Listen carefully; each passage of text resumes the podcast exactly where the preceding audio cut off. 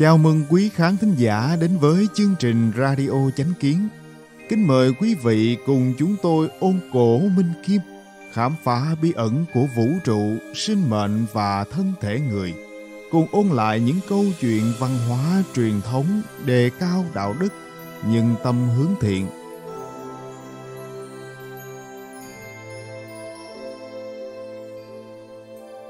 Hôm nay, chúng tôi hân hạnh gửi đến quý khán thính giả câu chuyện nhân sinh cảm ngộ có tựa đề Lý Bạch và đạo lý cổ lai thánh hiền giai tịch mịch.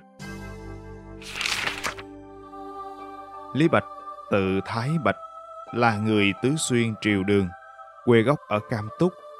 Ông sinh vào năm Đại Túc đầu tiên thời Võ Hậu, mất vào năm Bảo Ân đầu tiên thời vua Đại Tông, hưởng thọ 62 tuổi Năm lên năm tuổi, ông theo cha chuyển đến sống ở làng Thanh Liên, huyện Giang Du, tỉnh Tứ Xuyên, hiệu là Thanh Liên cư sĩ.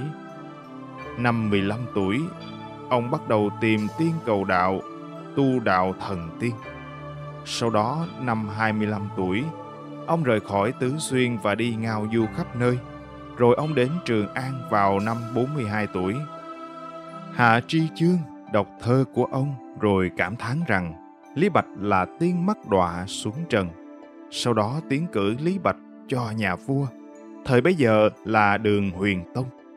Sau ba năm, ông bị phe quyền quý của Dương Quý Phi dèm pha và phải rời khỏi kinh thành. Lý Bạch cả đời tu đạo, vì thế mà tư tưởng đạo gia có ảnh hưởng rất lớn đối với ông. Đạo gia đề cao chữ chân, Lý Bạch thuần chân tự nhiên, tính cách siêu phàm thoát tục. Thơ của ông cũng đều biểu hiện như vậy.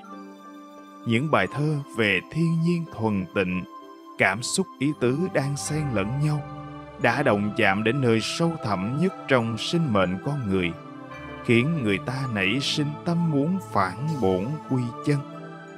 Chẳng trách ai ai cũng cảm động trước những bài thơ lưu danh thiên cổ của ông. Lý Bạch thiên tài siêu nhiên, thơ ca chứa đầy ý vị thần tiên phiêu dật, nên người đời gọi là thi tiên. Bài thơ Tỉnh Dạ Tứ là một trong những bài thơ như vậy. Mời quý vị cùng lắng nghe. Tỉnh Dạ Tứ. Sàng tiền minh nguyệt quang, nghi thị địa thượng sương. Cử đầu vọng minh nguyệt, đê đầu tư cố hương dịch thơ, trăng sáng rọi đầu giường, dưới đất ngỡ là sương. Ngẩng đầu nhìn trăng sáng, cúi đầu nhớ cố hương bài thơ kể về nỗi lòng của một lữ khách xa quê hương nửa đêm thức giấc tỉnh dậy, nhằm ánh trăng sáng rồi dưới đất là màn sương trắng. Lúc này, người mới hiểu rõ giữa vầng trăng sáng và cố hương không có gì khác biệt. Nhìn trăng nhớ quê hương, cúi đầu than thở, chỉ muốn trở về nhà. Đây là một bài thơ ngắn tuyệt đẹp thiên cổ, ngôn ngữ thiển bạch mà thần vận siêu phàm tựa như một tuyệt phẩm của thần. Vì thế, Hạ Tri Chương mới than rằng Lý Bạch là thần tiên giáng trần. Trong cuộc sống thông dong của mình, Lý Bạch vô tư, hạnh phúc và không gò bó. An năng tồi mi, chiết yêu sự quyền quý, sử ngã bất đắc khai tâm nhan. Tạm dịch, dễ đâu cúi đầu gãy lưng phụng quyền quý, khiến ta chẳng được mặt mày tươi. Đó là tại sao? Cổ lai thánh hiền giai tịch mịch, duy hữu ẩm giả lưu kỳ danh. Tạm dịch, thánh hiền tên tuổi bật đi, chỉ phường thánh rượu tiếng ghi muôn đời tự do, thông dong, ngay thẳng, chịu đựng không oán trách.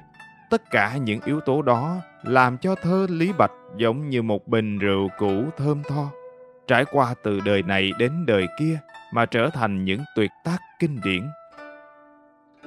Hai câu thơ trên được trích từ bài thơ Tương Tiến Tửu, có nghĩa là sắp mời rượu.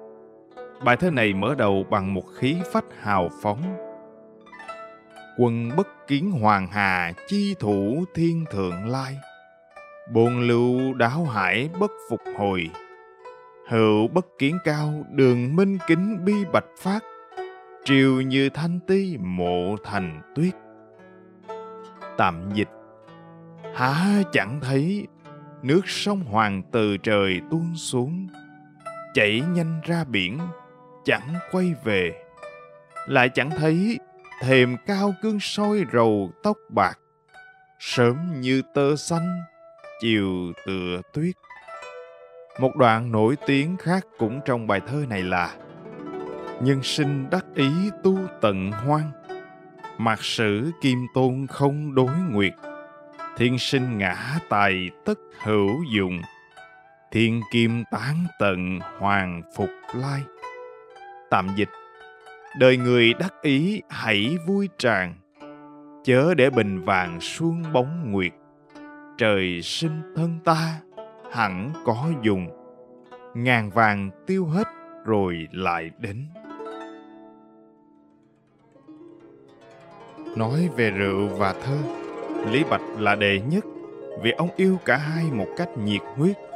Ông không bị gò bó và ngay thẳng giống như một nhà kiếm thuật và luôn giữ mình tao nhã. Ông thường trong trạng thái say sưa nhưng vẫn thấu được chân lý cuộc đời, vẫn uống rượu ngon khi sáng tác thơ với đầy sự kiêu hãnh và nhiệt thành. Tâm trí tao nhã và uy nghiêm của Lý Bạch đã thể hiện hết thảy qua những câu thơ này. Ai có thể viết những bài thơ đông đầy tinh thần như thế? Chỉ có Lý Bạch. Lý Bạch với cuộc sống thông dong.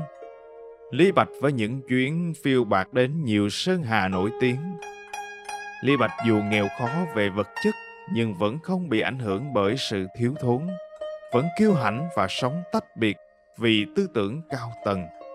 Bài thơ Tương Tiến Tửu hoàn toàn bộc lộ sự tự do và chân thật của cuộc sống danh và lợi được và mất cùng với cái tình dễ khiến người bình thường sa ngã thế nhưng những người tu luyện chân chính sẽ không lạc mất trong những vùng vẫy bất tận này trong thế giới con người họ vẫn giữ được sự liêm chính và cự tuyệt hạ thấp bản thân mình thỉnh thoảng thật khó mà tránh khỏi sự đơn độc. Trong quá khứ, Bồ Đề Đạt Ma đã ngồi quay mặt vào vách hết 9 năm trước khi ông khai ngộ. Những vị giác giả như thế sẽ không bị ảnh hưởng bởi những ảo tưởng trong thế giới con người. Cũng sẽ không chạy theo những sở thích tầm thường hay những vui sướng nhất thời. Những ai có được loại đơn độc này là biểu hiện sự khôn ngoan tận cùng của sinh mệnh tốt lành. Họ là những người quyết tâm theo đuổi ý nghĩa chân chính của cuộc đời. Thực tế là, một người càng có nhiều hiểu biết và trí huệ, anh ta càng cảm thấy cô độc. Nhưng tâm của người giác ngộ thật rộng lớn, nên ngay cả khi một mình nơi hoang mạc, anh ta cũng sẽ cảm thấy không đơn độc. Tất cả những gì xảy ra trong xã hội con người là vô nghĩa với người đó với một người tu luyện trong thế giới con người sự đơn độc là điều phải vượt qua và đó là khi tư tưởng của một người đạt được tầng thứ cao hơn aristotle một lần nói rằng những ai đạt được thành tựu trong triết học nghệ thuật hay chính trị thường có tính đơn độc và khác thường Ừ, đó cũng chính là đạo lý cổ lai thánh hiền giai tịch mịch vậy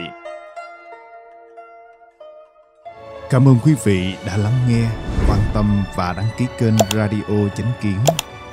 Chào tạm biệt và hẹn gặp lại quý khán thính giả trong chương trình lần sau. Kính chúc mọi điều bình an và tốt lành đến quý vị và người thân.